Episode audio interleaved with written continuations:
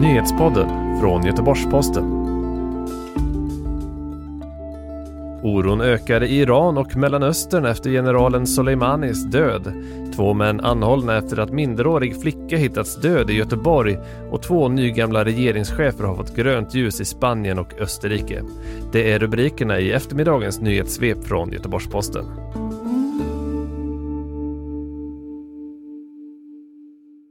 Omkring 40 människor har omkommit och hundratals har skadats i Iran sedan panik utbrutit i trängseln i samband med begravningsceremonin för den dödade generalen Qasem Soleimani. Hundratusentals hade samlats för att sörja och hedra Soleimani, men vid lunchtid var tragedin ett faktum.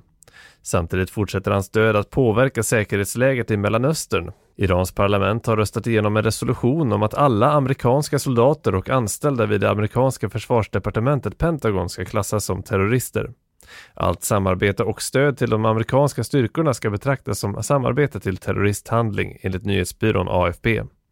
Irans högsta säkerhetsråd säger sig också ha undersökt 13 olika sätt att hämnas på USA och att var och ett av dem skulle innebära en historisk mardröm för landet. Under dagen meddelade också Tyskland att man flyttar delar av sina styrkor från Irak till Jordanien eller Kuwait som en följd av utvecklingen efter Soleimanis död.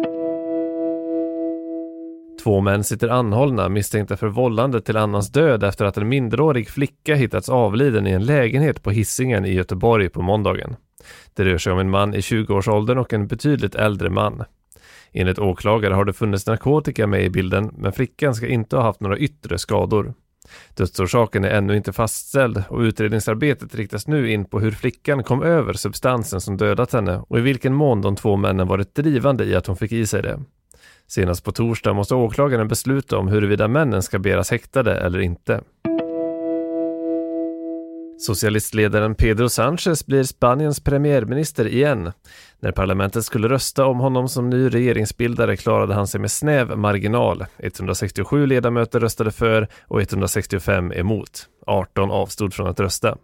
Sanchez parti, Spanska socialistiska arbetarpartiet, har inte absolut majoritet i parlamentet, men är sedan i måndags överens med vänsteralliansen Unidas Podemos om en regeringsplattform. Och så fler nygamla regeringschefer. Sebastian Kurz har återigen svurits in som förbundskansler i Österrike. Hans parti, konservativa ÖVP, ingår numera i en regeringsallians med Miljöpartiet De gröna efter att den tidigare alliansen med det högerpopulistiska partiet FPÖ brutit samman till följd av flera skandaler som slutade i nyval. ÖVP kommer att driva samma invandringspolitik som tidigare, vilket inte har varit uppskattat av den nya samarbetspartnern. I utbyte har de gröna fått igenom en rad miljöpolitiska krav, bland annat att Österrike ska vara koldioxidneutralt till 2040.